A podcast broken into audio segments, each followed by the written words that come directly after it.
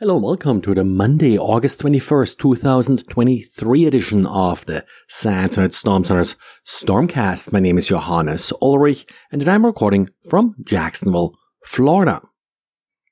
Over the weekend, we got a quick uh, malware analysis uh, from Xavier. Xavier uh, looked into a malicious email that claimed to come from Zalando. Zalando is a German clothing uh, shoe retailer.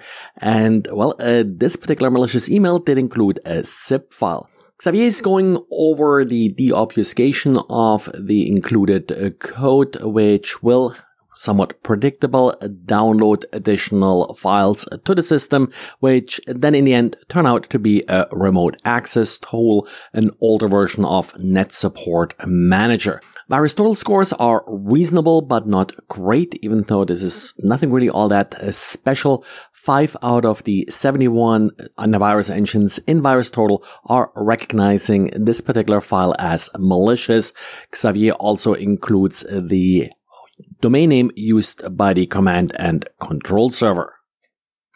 And popular Windows file compression utility WinRAR patched a vulnerability that could lead to arbitrary code execution. The vulnerability was reported via the Zero Day initiative, a user by the handle of Goodbye Eslane, if I pronounce this correctly, has a report and found this vulnerability. This vulnerability is triggered by the processing of recovery volumes uh, with WinRAR. Exploitation, of course, requires that a victim is opening a malicious uh, file with WinRAR. Getting SPF records configured correctly isn't always easy, in particular if you're dealing with a very large domain where you have a large list of uh, mail senders in particular, where you are sort of delegating mail sending to other organizations and other domains. And as an example, what happens? Well, apparently Hotmail this weekend had some issues with its uh, DNS SPF record. Uh, one uh, component that was including a large number of authorized mail ser- servers was removed. And as a result, uh, many Hotmail users reported that uh, their email was marked as spam. The issue was fixed late on Friday, apparently, but of course, with DNS sometimes taking some time to propagate properly. There may be a delay in the fix actually uh, being registered by various email recipients. And Sentinel Labs is reporting how apparently a certificate being used by the Singapore-based VPN provider Ivacy VPN services is being used to sign malware. This is somewhat more sophisticated attack, even though it does apparently uh, target the gambling sector, which may actually have a little bit more uh, financial motivation. It also uses DLL hijacking in Adobe Creative Cloud, Microsoft Edge, and then McAfee virus scan, but the DLLs are signed using that valid certificate, which of course makes them work. The end game here appears to be to deploy a Cobalt strike beacon, which of course then gives the attacker full remote control over the victim's system.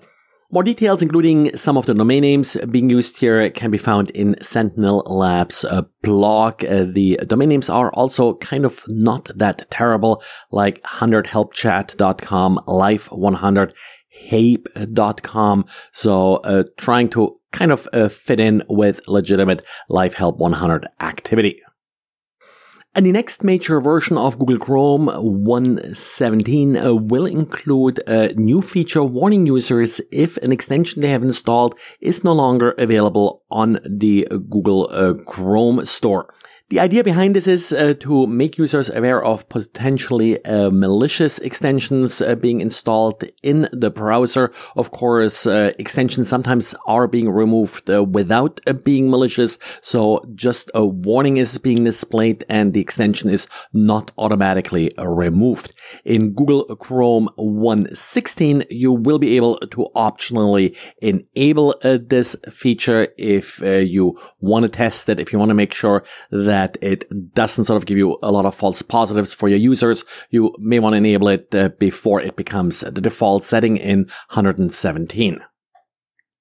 And Juniper updated a number of its products. Sadly, no real uh, details here because it's all behind Juniper's support portal. But apparently there are a number of vulnerabilities with a CVSS rating of 9.8.